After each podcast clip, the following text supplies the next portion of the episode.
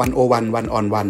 รายการทอล์กตัวต่อตัว คุยรอบด้าน ถามตรง ตอบลึก เรื่องการเมืองเศรษฐกิจ สังคม วัฒนธรรม และวาระโลก โดยกองบรรณาธิการดีวันโอวันดอทเวิลด์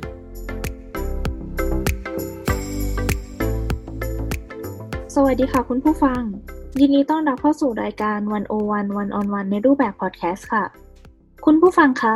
ถ้าเราย้อนกลับไปเมื่อวันที่ 8 สิงหาคม ปี 1967 ซึ่งเป็นช่วงที่โลกเนี่ยกำลังอยู่ในสภาวะของสงครามเย็น สมาชิก 5 ประเทศของภูมิภาคเอเชียตะวันออกเฉียงใต้ ได้ร่วมลงนามกันในปฏิญญากรุงเทพ ซึ่งนั่นคือจุดเริ่มต้นการก่อกำเนิดสมาคมประชาชาติแห่งเอเชียตะวันออกเฉียงใต้ หรือที่เรารู้จักกันในชื่อว่าอาเซียนค่ะจากวันนั้นจนถึงวันนี้นะคะ เวลาผ่านไป 53 ปี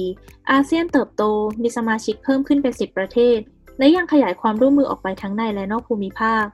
แต่ด้วยสภาวะโลกปัจจุบันที่ผันผวนและเปลี่ยนแปลงอย่างรวดเร็วทำให้อาเซียนต้องเผชิญกับความท้าทาย และเจอกับโจทย์ที่แหลมคมหลายประการ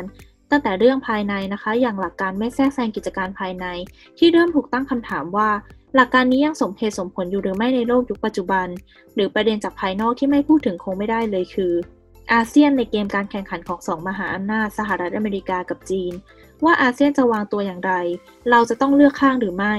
รวมไปถึงการมองที่ทางของประเทศไทยนะคะ ว่าตอนนี้เราอยู่ตรงจุดไหน และในสภาวะเช่นนี้ เราควรจะมียุทธศาสตร์อย่างไร เนื่องในเดือนแห่งการก่อตั้งอาเซียน ดิฉันขอชวนคุณผู้ฟังมาร่วมอ่านไทย อาเซียน และอินโดแปซิฟิก โดยวันนี้ดิฉันอยู่กับผู้ช่วยศาสตราจารย์ ดร ดุลยภาคปีชารัตรองคณะบดีฝ่ายวิชาการ วิทยาลัยนานาชาติปรีดีพนมยงค์ และอาจารย์ประจำสาขาเอเชียตะวันออกเฉียงใต้ศึกษา คณะศิลปศาสตร์ มหาวิทยาลัยธรรมศาสตร์ วันนี้ดิฉัน การธีราภูริวิกรรับหน้าที่ดำเนินรายการค่ะ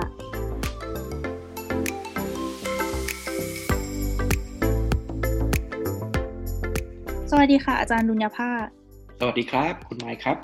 ค่ะ วันนี้ก็อยากจะชวนอาจารย์มาคุยเรื่องอาเซียนไทย แล้วก็อินโดแปซิฟิกกันนะคะ ก็คือเริ่มต้นเนี่ยอยากจะชวนอาจารย์คุยเรื่องของอาเซียนก่อนเลยเนาะคือเดือนนี้เนี่ยก็อย่างที่เราทราบกันว่าเป็นเดือนที่อาเซียนได้ก่อตั้งขึ้นอย่างเป็นทางการ ซึ่งตอนที่อาเซียนก่อตั้งขึ้นเนี่ยก็เรียกได้ว่าอาเซียนเอ้ยโลกกำลังอยู่ในสภาวะของสงครามเย็นพอดีนะคะ ทีนี้เลยอยากชวนอาจารย์ย้อนกลับไปที่จุดเริ่มต้นของอาเซียนเลยค่ะว่าตอนที่อาเซียนได้ก่อตั้งขึ้นเนี่ยอาเซียนได้เปลี่ยนสภาพแวดล้อมหรือว่าภูมิทัศน์ การเมืองในเอเชียตะวันออกเฉียงใต้ รวมถึงบริเวณข้างเคียงไปยังไงบ้าง แล้วก็จากวันนั้นจนถึงวันนี้เนี่ย อาจารย์มองว่าอาเซียนเรามาได้ไกลแค่ไหนเราอยู่จุดไหนคะในเวทีโลก ผมว่าจุดตั้งต้นที่ดีก็คือการย้อนไปดูประวัติศาสตร์การก่อรูปรัฐเอกราช และอิสรภาพของรัฐในเอเชียอาคเนย์สืบเนื่องจากว่าการสถาปนาขององค์กรอาเซียนเนี่ยเริ่มอย่างเป็นทางการสิงหาคม 1967 หรือ 2510 ซึ่งเป็นบรรยากาศที่อึมครึมทั้งในเรื่องของการเมืองยุคสงครามเย็น และก็การค่อยๆ ฟอร์มตัวเป็นรัฐเอกราชของประเทศต่างๆ ใน Southeast Asia โดยจุดตั้งต้นจะอยู่ที่ประเทศไทยกับบรรดารัฐภาคพื้นสมุทรในเอเชียตะวันออกเฉียงใต้ เช่นอินโดนีเซีย ฟิลิปปินส์นะครับสิงคโปร์มาเลเซียบรูไนเองก็หลังจากตั้งอาเซียนมาสักพักหนึ่งถึงจะได้รับเอกราชนะครับ แล้วก็ค่อย ถูก incorporate เข้ามาเป็นสมาชิกอาเซียน เพราะฉะนั้นเนี่ยท่ามกลางบรรยากาศการเมืองระหว่างประเทศ และความเปลี่ยนแปลงในรัฐและสังคมแบบนี้เนี่ยการฟอร์มตัวของอาเซียนนี่จึงมีคุณูปการพอสมควรเลยทีเดียว นั่นก็คือว่ามันทำให้เกิดการรวมกลุ่มภายในภูมิภาคที่เหนียวแน่นกว่าการรวมกลุ่มก่อนหน้า ยกตัวอย่างเช่น มีการรวมกลุ่มในนามของอาสานะครับซีโตมาฟิลินโดอย่างเงี้ยนะครับ แต่ว่ามันไม่ incorporate รัฐจำนวนมาก แล้วก็ไม่มีระดับการบูรณาการที่เป็น regionalism ได้เท่าเทียมกับอาเซียน เพราะฉะนั้นนี่คือนวัตกรรมความก้าวหน้าของการรวมกลุ่มภายในภูมิภาคนะครับ แต่อาเซียนถือกำเนิดมันเนี่ยมันก็มีสมาชิกตั้งต้นเนี่ยประมาณหนึ่ง ยังขาดประเทศพม่า ยังขาดประเทศลาว กัมพูชา เวียดนามใช่ไหมครับเพราะฉะนั้นเนี่ยมันก็สะท้อนให้เห็นว่า ตอนอาเซียนฟอร์มตัวขึ้นมาเนี่ยนอกจากทำให้เกิด regional grouping ภายใต้ process ของการเรียกร้องหรือได้รับอิสรภาพเนี่ยมันยังถูกการเมืองยุคสงครามเย็นนะในการแบ่งภูมิทัศน์หรือจำกัดจำนวนสมาชิกด้วย เพราะว่าอาเซียนถูกฟอร์มตัวเนี่ยแรกๆก็มีสมาชิกแค่ไม่กี่ประเทศใช่ไหมครับ ที่มีปฏิญญากรุงเทพมีประเทศไทยแล้วก็หลาย ๆ ประเทศ ในภาคพื้นสมุทรเป็นตัวตั้ง พวกนี้ก็จะอยู่ในค่าย เสรีประชาธิปไตย หรือว่าไม่มีนโยบายที่ไปญาติมิตร หรือไปฝักฝ่ายฝ่ายคอมมิวนิสต์ หรือค่ายของสหภาพโซเวียตนะซึ่งมันจะแตกต่างกับกรณีของรัฐอินโดจีน โดยเฉพาะะการทำสงครามปฏิวัติ สงครามกลางเมืองที่มีรัฐเวียดนามเหนือเป็นแกนนำใช่ไหมครับแล้วก็รัฐเวียดนามเหนือก็ประสบความสำเร็จในการเข้าไปกลุ่มกายาทางภูมิศาสตร์ของรัฐลาว หรือแม้กระทั่งรัฐกัมพูชา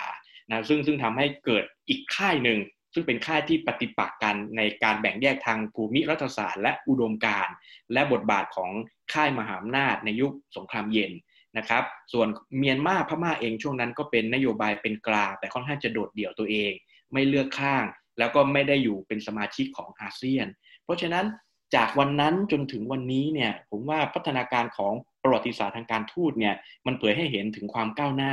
หลาย ๆ ประการ อย่างน้อยอาเซียนตั้งต้นขึ้นมาก็ทำให้รัฐเอกราชเนี่ยมีชีวิตชีวาในการจับกลุ่มกันมากขึ้น แม้จะเกิดการแบ่งแยกในยุคสงครามเย็น แต่สุดท้ายหลังการสิ้นสุดของสงครามเย็น หลังการเปลี่ยนแปลงในอินโดจีนนะครับ ก็ทำให้ 4 ประเทศสมาชิกที่เราเรียกว่า CLMV เนี่ยก็ตบเท้าเข้ามาเป็นสมาชิกอาเซียนททีละห่วงเวลาใช่ไหมครับ อ่าแล้วมีตั้งแต่ปี 1995 1997 98 อะไรทำนองเนี้ยจนกระทั่งสมาชิกเนี่ยเต็มเราถือว่าในภูมิภาค Southeast Asia เนี่ยสมาชิกที่เป็นรัฐเอกราชเนี่ยสิบประเทศเนี่ยมีครบเลย ยกเว้นติมอร์เลสเตซึ่งในช่วงเวลาหนึ่งถึงจะฉีกตัวออกมาจากอินโดนีเซีย แล้วก็เป็นผู้เฝ้าสังเกตการณ์ในองค์กรอาเซียน เพราะฉะนั้นในแง่ของการเพิ่มปริมาณรัฐสมาชิกก็ดี การสร้างขอบเขต ภูมิศาสตร์ ภูมิภาคนิยมก็ดี หรือการที่ทำให้รัฐที่เคยแตกต่างกันในอดีตในเรื่องของ geopolitics เรื่องอุดมการทางการเมือง มันถูกรวมตัวเข้ามาหลอมรวมกันอย่างเหนียวแน่นมากขึ้น แต่บนหลักการพื้นฐานของการรวมตัวที่ตั้งแต่ปฏิญญากรุงเทพแล้วนะครับ มันจะมีหลักที่เรียกว่าหลักการไม่แทรกแซงกิจการภายใน ตัวเนี้ยเดี๋ยวมีจังหวะโอกาสเดี๋ยวจะสนทนาแลกเปลี่ยนกันเพิ่มเติมนะครับ ค่ะอาจารย์ จาก 1967 ถึง 2020 ก็ 53 ปีผ่านไป ในฐานะคนหนึ่งที่ศึกษาอาเซียนมาเนี่ย อาจารย์มองว่าอะไรที่เป็นความสำเร็จที่เป็นรูปธรรมชัดเจนของอาเซียนคะแล้วอะไรที่อาจารย์คิดว่าเราเนี่ยยังไปได้มากกว่านี้ เรายังปรับปรุงได้มากกว่านี้ความสำเร็จที่เป็นรูปธรรมก็คือเรื่องของภูมิภาคพิวัตรนะครับ นั่นก็คือว่ามันมีการขยายตัวทั้งในแนวดิ่งและในแนวระนาบแนวระนาบก็คือการเพิ่มจำนวนสมาชิก มากขึ้นเรื่อยๆ จากตั้งต้น 5-6 สมาชิกนะใช่ไหมครับ กลายเป็น 10 ประเทศหลักๆ ที่เป็นสมาชิกอาเซียน และอาจจะมีแนวโน้มเพิ่มมากขึ้น หลังจากที่ตีมอร์นะครับได้รับการตอบรับซึ่งต้องจับตาดูกันต่อไปอีกสักระยะหนึ่งนะครับ ส่วนในแนวดิ่ง มันก็มีกลไกความร่วมมือทั้งการเมืองความมั่นคง มีเรื่องของเศรษฐกิจ มีเรื่องสังคมวัฒนธรรมการศึกษา ซึ่งมันจะมี mechanism มีกลไก มีแพลตฟอร์ม มีเวที สัมมนาวงประชุมทางการทูต แล้วก็มีกลไกการแก้ไข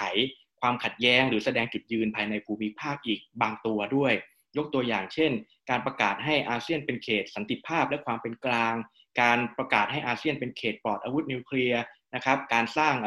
พยายามสร้างเขตเศรษฐกิจ หรือว่าการแลกเปลี่ยนสินค้าบริการที่เสรีภายในอาเซียนนะครับ เพราะฉะนั้นนี่ถือว่าเป็นเป็นความประสบความสำเร็จจริง ๆ นะครับ มีความก้าวหน้าแล้วก็ รัฐสมาชิกต่างๆ ก็มีเวทีในการแสดงออกทั้งอัตลักษณ์ ทั้งความคับข้องใจหรือแสดงจุดยืนในการร่วมมือหรือว่าระมัดระวังเกี่ยวกับบทบาทของมหาอำนาจที่เข้ามารอบด้านด้วยนะครับอาเซียนเองก็มีมีพลวัตและมี engagement ร่วมกับอาณาบริเวณข้างเคียง หรือมหาอำนาจข้างเคียง ซึ่งผมว่าเป็นเป็นความก้าวหน้าเหมือนกันในเรื่องของภูมิภาคนิยม เรามีอาเซียนบวก3บวก6บวก8ใช่ไหมครับ แล้วก็อาเซียนก็เข้าไปอยู่ในกลไกความร่วมมือมหภาคที่มันใหญ่กว่า Southeast Asia นะครับเข้าไปอยู่ในวงของเอเชียแปซิฟิกเข้าไปอยู่ในสมาชิก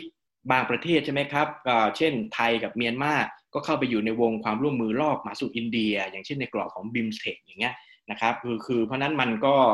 มันก็ทำให้อาเซียนเนี่ยมีเวทีมี mechanism และรัฐสมาชิกอาเซียนเองมีอัตลักษณ์ของความเป็นอาเซียนมากขึ้น แต่ก็ต้องอย่าลืมว่าก็ไม่วายอะที่จะต้องไปเกลี่ยความสัมพันธ์กับอาณาบริเวณ หรือประเทศข้างเคียง โดยเฉพาะประเทศที่เป็นตลาดยักษ์ใหญ่ที่กำลังมาแรงนะครับ อย่างเช่นจีนอินเดีย หรือแม้กระทั่งประเทศที่มีความก้าวหน้า เรื่องวิทยาศาสตร์ เทคโนโลยีและเศรษฐกิจ แล้วก็เคยมีอิทธิพลมากเลยโดยเฉพาะช่วงสงครามโลกครั้งที่สองก็คือญี่ปุ่นนะครับซึ่งตรงนี้เป็นเรื่องที่น่าจับตามองเป็นอย่างยิ่ง และถามว่ามีจุดที่ต้องปรับปรุง แก้ไขอย่างไรบ้างก็มีเยอะนะครับ ไม่ใช่น้อยเลยทีเดียว สิ่งสำคัญก็คือว่าอาเซียนเองเนี่ยยังยังมีลักษณะเป็นกระดานหมักรุกทางยุทธศาสตร์ ของมหาอำนาจทางการเมืองโลก แม้จะมีการรวมกลุ่มภายในภูมิภาค แต่มันก็ถูกสะบั้น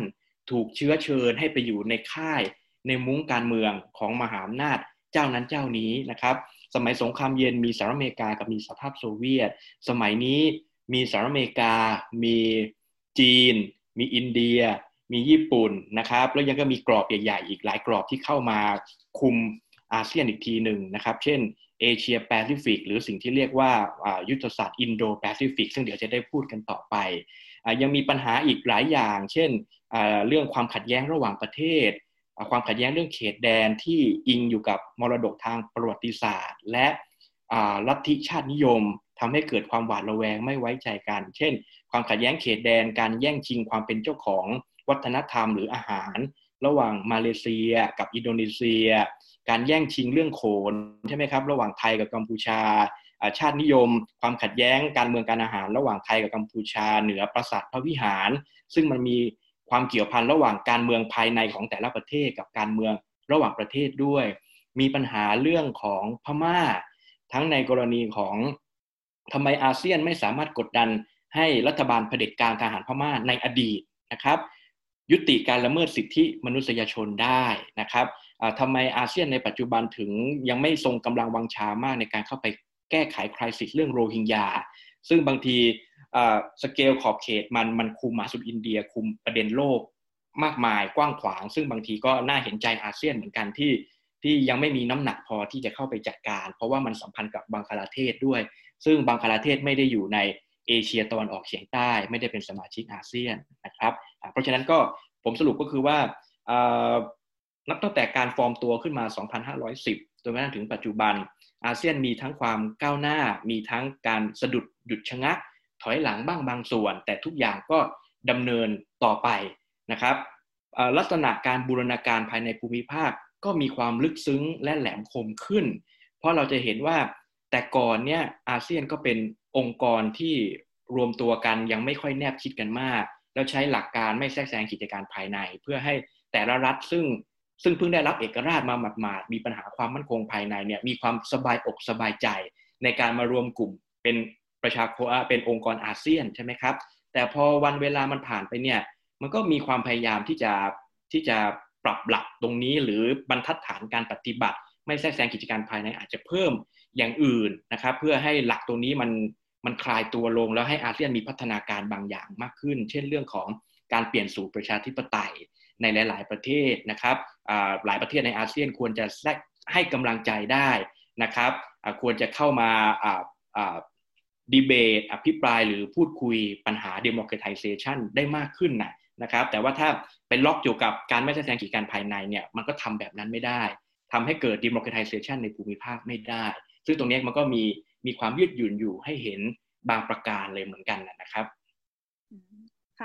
แสดงว่าในเรื่องของหลักการไม่แทรกแซงกิจการภายในที่อาเซียนเนี่ยเคยยึดถือมาตลอด แล้วปัจจุบันเนี่ยหลักการนี้ก็คือโดนวิพากษ์วิจารณ์อย่างหนักเนาะเช่นเรื่องเออโรฮิงญาในเมียนมาหรือว่า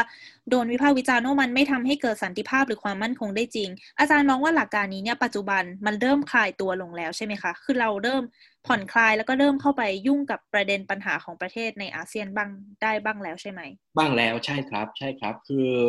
นับตั้งแต่การฟอร์มตัวของอาเซียน 2510 1967 เนี่ยมันมันถูกยึดโยงกับหลักตัวเนี้ยนะครับมันมีในปฏิญญากรุงเทพ หลักการไม่แทรกแซงกิจการภายในซึ่งมันจะเป็นการรักษาความปลอดภัยให้กับหลาย ๆ รัฐที่ยังไม่มีความมั่นคงทางการเมืองเพิ่งได้รับเอกราช เพราะฉะนั้นการไม่ให้สมาชิกก้าวไก่กิจการภายในแทรกแซงซึ่งกันและกัน หรือไม่ให้มีประเทศมหาอำนาจทั้งภายในและนอกภูมิภาคเนี่ยเข้ามายุ่งเกี่ยว มันเลยเป็นเกาะคุ้มกันให้กับรีจีม ระบอบการเมืองหรือรัฐบาลในช่วงหลังเอกราชนะครับแต่ว่าคราวนี้พอมันเริ่มมีปัญหาปัญหาที่เด่นชัดเนี่ยก็คือผมคิดว่าจุดที่เป็นไทม์ไลน์สำคัญคือห้วงทศวรรษ 1990ผมว่ามันมีมหาเหตุการณ์หลายอย่างอะที่ทำให้รัฐอาเซียนต้องขบคิดเกี่ยวกับหรือทบทวนเกี่ยวกับหลักการไม่แทรกแซงกิจการภายในนะครับมันมี วิกฤตการณ์หลายอย่าง เช่น การครองอำนาจที่ยั่งยืนยาวนานของรัฐบาลทหารพม่า หลังการปราบปรามขบวนการนักศึกษาและประชาชน 1988 ใช่ไหมครับ 1990 แล้วไล่ลงมาเนี่ยก็ทหารพม่ากับการเมืองก็เป็นประเด็นที่วิพากษ์วิจารณ์ ร้อนแรงมากในเวทีอาเซียน แล้วอาเซียนก็ไม่สามารถทำอะไรได้นะครับในการกดดันรัฐบาลทหารพม่าในการ คลายอำนาจหรือเปิดพื้นที่ให้กับฝ่ายค้านหรือประชาชน สัมพันธ์กันนั้นนะครับมันก็มีวิกฤตการณ์อีกหลายอย่างนะครับในช่วงสงครามเย็นนะครับหรือช่วงปลายๆสงครามเย็นมันก็มีตัวแบบให้เห็นในเรื่องของกรณีเวียดนามลุกลานกัมพูชานะครับมันก็มีกรณีของอินโดนีเซียครอบครองติมอร์เลสเตอะไรทำนองเนี้ยซึ่งซึ่งมันก็เป็นหลักที่ว่าแหมนะมันก็เหมือนกับว่า นับแต่เนี้ยถ้าใครที่เป็นสมาชิกอาเซียนเนี่ยจะต้องไม่ลุกลานกันนะ จะต้องเคารพอธิปไตย จะต้องไม่แทรกแซงกิจการภายในนะครับ มันก็มีตัวแบบที่เกิดขึ้นก่อนหน้าหรือระยะไล่เลี่ยกันเนี่ยที่ทำให้สมาชิกหรือว่าสถาปนิกทางการทูตที่โด่งดังในอาเซียนเนี่ยเริ่มขบคิดที่จะมาทบทวนหลักการตัวนี้นะครับหนึ่งในนักการทูตคนสำคัญก็คืออดีตรัฐมนตรีต่างประเทศ ของเมืองไทย แล้วก็เป็นเลขาธิการอาเซียนนี่ก็คือท่านสุรินทร์พิสุวรรณท่านก็ได้ยกประเด็นเรื่องเรื่อง flexible engagement ใช่ไหมครับ หรือว่าการพัวพันปฏิสัมพันธ์เชิงยืดหยุ่นเนี่ยในลักษณะที่ว่ามันไม่จำเป็นต้องไปเข้มงวดเสมอไปนะครับว่าแทรกแซงกิจการภายในไม่ได้เลยในรัฐสมาชิก ถ้าเผื่อว่ารีจีมหรือรัฐบาลนั้นเนี่ยมันทำให้เกิดประเด็นปัญหาขึ้นมาในอาเซียน เช่นว่ามีการกวาดไล่ผู้คนจนอพยพข้ามแดน นะครับมาสู่ประเทศเพื่อนบ้านจำนวนมาก หรือเป็นภัยคุกคามความมั่นคงต่ออาเซียน ซึ่งไม่ใช่ความมั่นคงทางการทหารแล้วอย่างเดียวหลักคิดเริ่มเปลี่ยน มันจะมีความมั่นคงของมนุษย์ใช่ไหมครับความมั่นคงรูปแบบใหม่อะไรอย่างเงี้ยเพราะฉะนั้นเขาก็พยายามจะชงหลักตัวนี้ขึ้นมา ในเรื่องของอปฏิสัมพันธ์เชิงยืดหยุ่นนะครับ ซึ่งซึ่งมันก็เป็นแนวคิดที่น่าสนใจมาก แล้วในรัฐบาลไทยเนี่ยก็เคยมีการขัดกันพอประมาณของภาวะแบบเนี้ยก็คือท่านอดีตนายกทักษิณก็เคย ประกาศว่าขอยึดมั่นใน constructive engagement นะครับปฏิสัมพันธ์เชิงสร้างสรรค์ สร้างสรรค์ในที่นี้คืออะไรมันเป็นศัพท์การทูตเฉยๆแต่สร้างสรรค์ก็คือว่าค้าขายลงทุนกับประเทศเพื่อนบ้านนะครับ โดยเฉพาะภาษาการทูตที่ใช้ช่วงนั้นคือความสัมพันธ์ระหว่างรัฐบาลทักษิณกับรัฐบาลทหารพม่านะครับค้าขายกับประเทศเพื่อนบ้าน เน้นการค้าการลงทุนไม่ต้องไปแตะการเมือง เขาจะเป็นรีจีมแบบไหนก็ปล่อยเข้าไป เพราะว่าถ้าไปแตะการเมืองเดี๋ยวเราจะเสียโอกาสทางธุรกิจ กับพม่า เพราะเขาก็เอาไปให้เจ้าอื่น ที่ไม่วิพากษ์วิจารณ์การเมืองแทนอะไรอย่างเงี้ยแต่ว่าเออนะพอมีหลักการ flexible engagement ขึ้นมาครับวงการทูตอาเซียนก็เกิดการทบทวน หลักตัวนี้ขึ้นมาว่าบางครั้งมันก็มีเรื่องความมั่นคงมนุษย์นะบางครั้งมันก็รีจีมในประเทศหนึ่งที่มีอธิปไตยก็สร้างแรงสะเทือนหรือผลักภาระให้กับรัฐเพื่อนบ้านผลักภาระให้กับรัฐสมาชิกโดยรวมด้วย เพราะฉะนั้นมันก็น่าจะมี ความชอบธรรมอยู่บ้างนะในการเปลี่ยนนอมเปลี่ยนบรรทัดฐานการปฏิบัติอะไม่ให้ไปยึดมั่นอยู่กับการไม่แทรกแซงกิจการภายในแบบเที่ยงตรงแบบเข้มงวดนะครับ ให้มีการเปิดช่องว่างให้เกิดความยืดหยุ่นบ้าง ผมคิดว่าอันนี้สำคัญ แล้วหลักการนี้มันจะช่วย2ออย่างหนึ่งก็คือว่ามันจะช่วยเปลี่ยนหลักคิดในเรื่องของการเข้าไปลุกลานประเทศนะครับ ว่า บางประเทศเนี่ยเราไม่ได้คิดถึงหลักการใช้กำลังทหารเข้าไปลุกลาน แต่มันจะเป็นลักษณะที่ว่าถ้าประเทศนั้นๆเนี่ยก่อผลกระทบด้านสิ่งแวดล้อม ด้านการอพยพข้ามแดน ด้านการละเมิดสิทธิมนุษยชนอย่างเงี้ยรัฐต่างๆ หรือประชาสังคมในอาเซียนก็มีสิทธิ์ที่จะตั้งคำถาม ก็ทำให้เกิดความงอกงามหรือเกิดวัดปฏิบัติในการที่ให้บางรัฐเนี่ยลดปัญหาของตัวเองภายในประเทศ ราะยอมรับการวิพากษ์วิจารณ์การกดดันจากประชาคมอาเซียนจากรัฐสมาชิกอาเซียนอื่นๆ ใช่ไหมครับ อีกแง่มุมหนึ่งก็คือเรื่องของ democratization ที่ผมเน้นย้ำเสมอ ว่าปัจจุบันเนี่ยมันเข้าสู่ประชาธิปไตยลูกที่ 4 ลูกที่ 5 แล้วนะครับ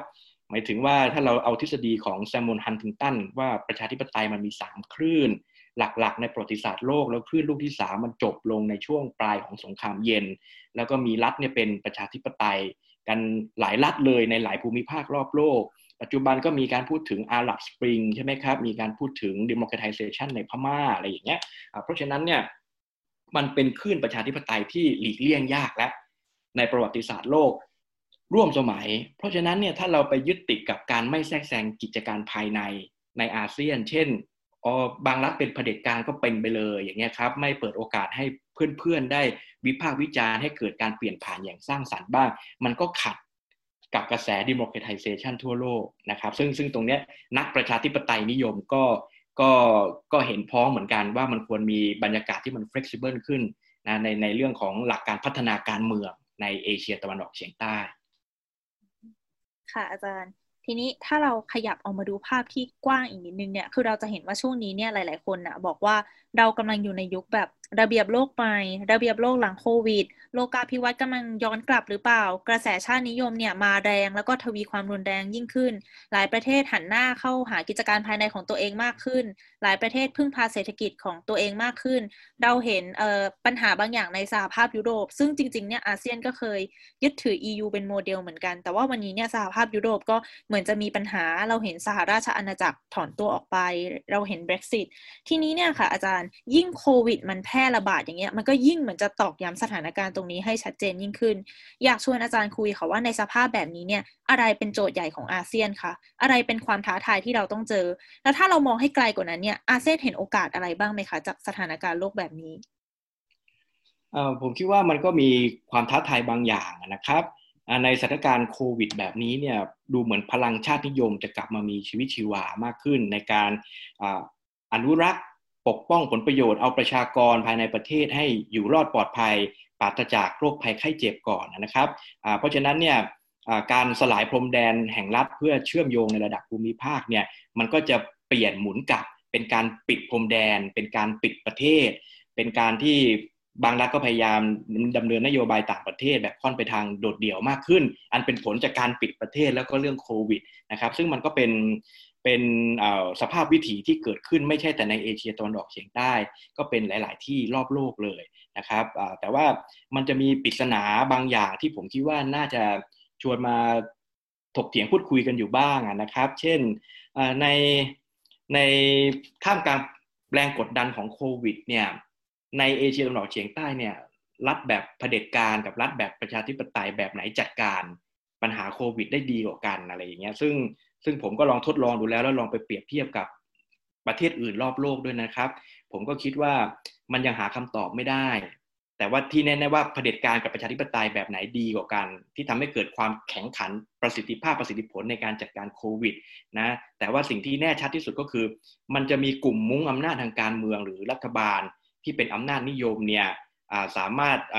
รักษาอำนาจอยู่รอดได้ หากสามารถจะ จัดการหรือเอาใจประชาชนได้นะครับในช่วงสถานการณ์โควิด ตรงนี้เห็นผลชัดเจนเลยในรัฐเอเชียตะวันออกเฉียงใต้นะแล้วทำให้เกิดการเปลี่ยนแปลงหลายอย่างด้วย เรายกตัวอย่างเช่นในสปปลาว รัฐบาลสปปลาวก็ประกาศว่าพักกำชัยชนะเหนือโรคระบาดโควิด เรียบร้อยแล้วนะซึ่งคนก็วิพากษ์กันว่ามันอาจจะมีเหตุปัจจัยอื่น ที่ทำให้ลาวเนี่ยติดเชื้อน้อยนะครับ ไม่ว่าจะเป็นความเบาบางของประชากร ไม่ว่าจะเป็นเรื่องของอวิถีชีวิตของคนลาวที่ไม่ได้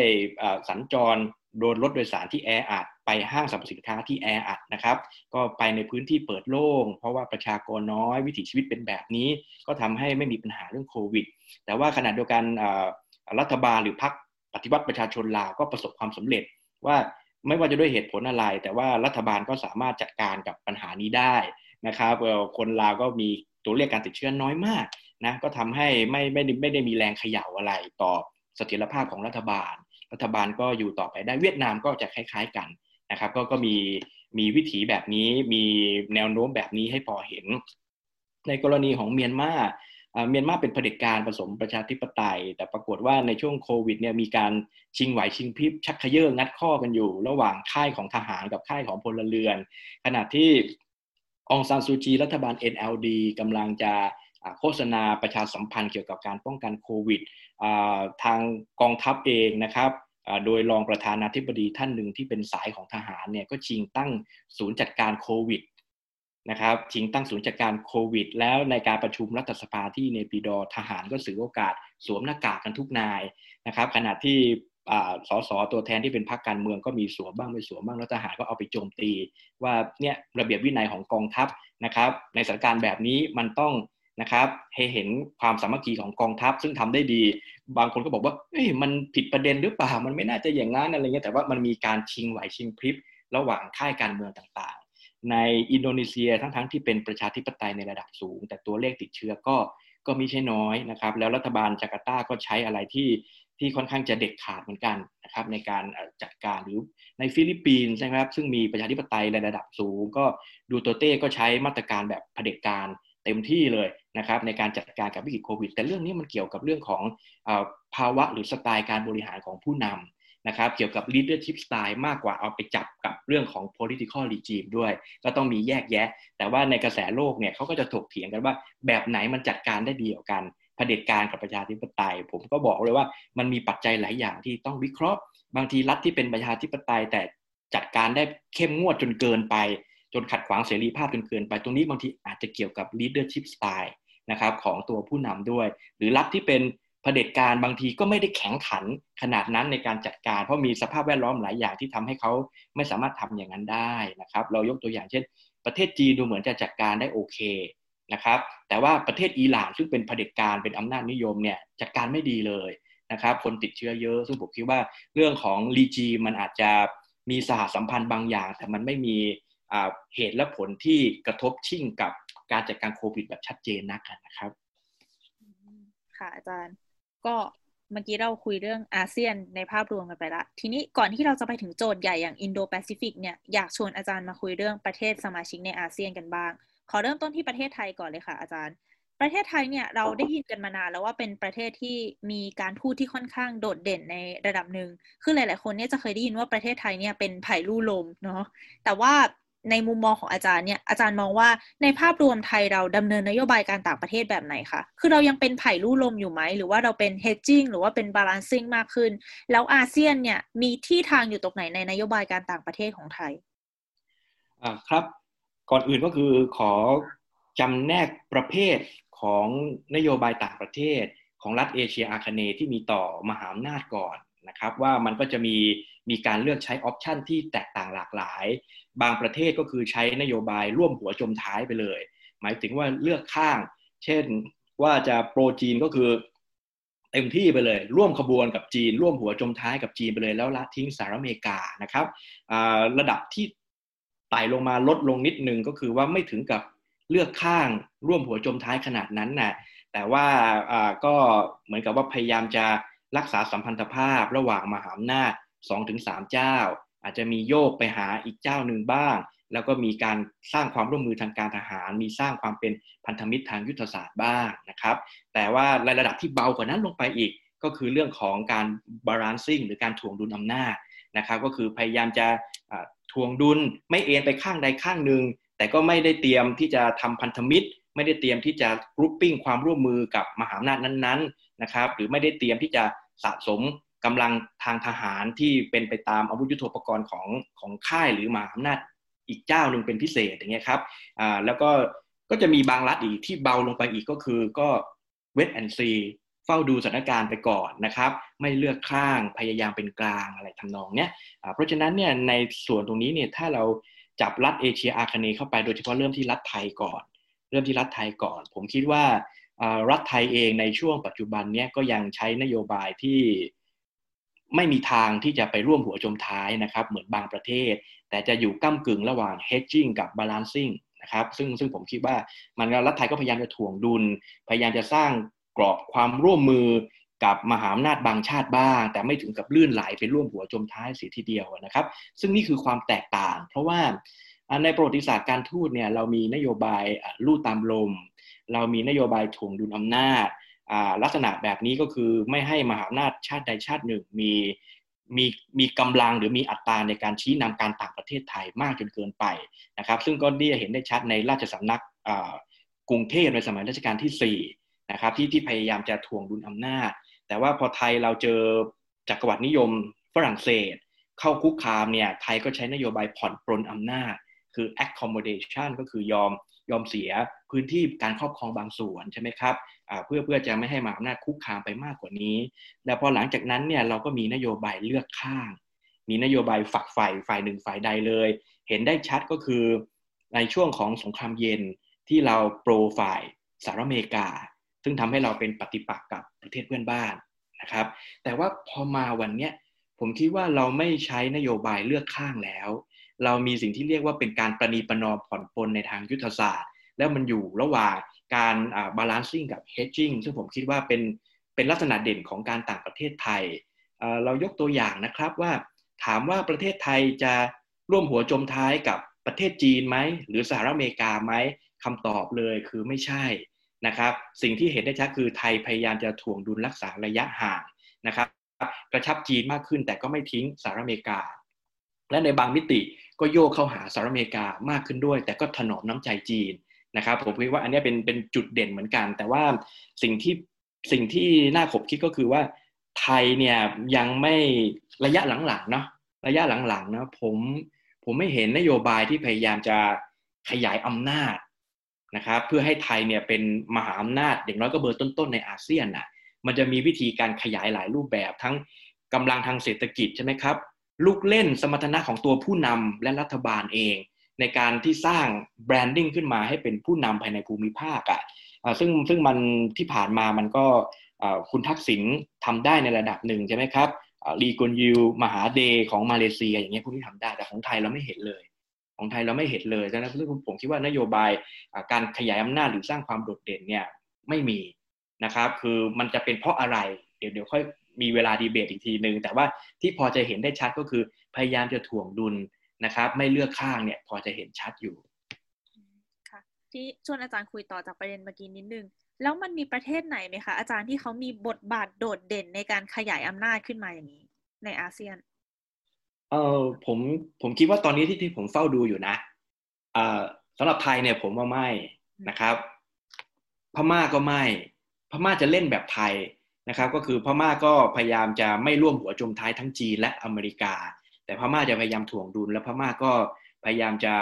มีปฏิสัมพันธ์ เพิ่มมากขึ้นด้วยกับอาเซียนกับอินเดีย หรือแม้กระทั่งกับญี่ปุ่น เพราะว่าพม่าเนี่ยเป็นจุดหัวใจของเอเชีย เพราะว่าสภาพภูมิรัฐศาสตร์เนี่ยเชื่อมทั้งเอเชียใต้เอเชียตอนออก และเอเชียตอนออกเฉียงใต้นะครับแต่ว่าประเทศลาวกับกัมพูชาเนี่ยอันเนี้ยเราจะเห็นว่าเขาเริ่มจะร่วมหัวจมท้ายไปกับจีนมากขึ้น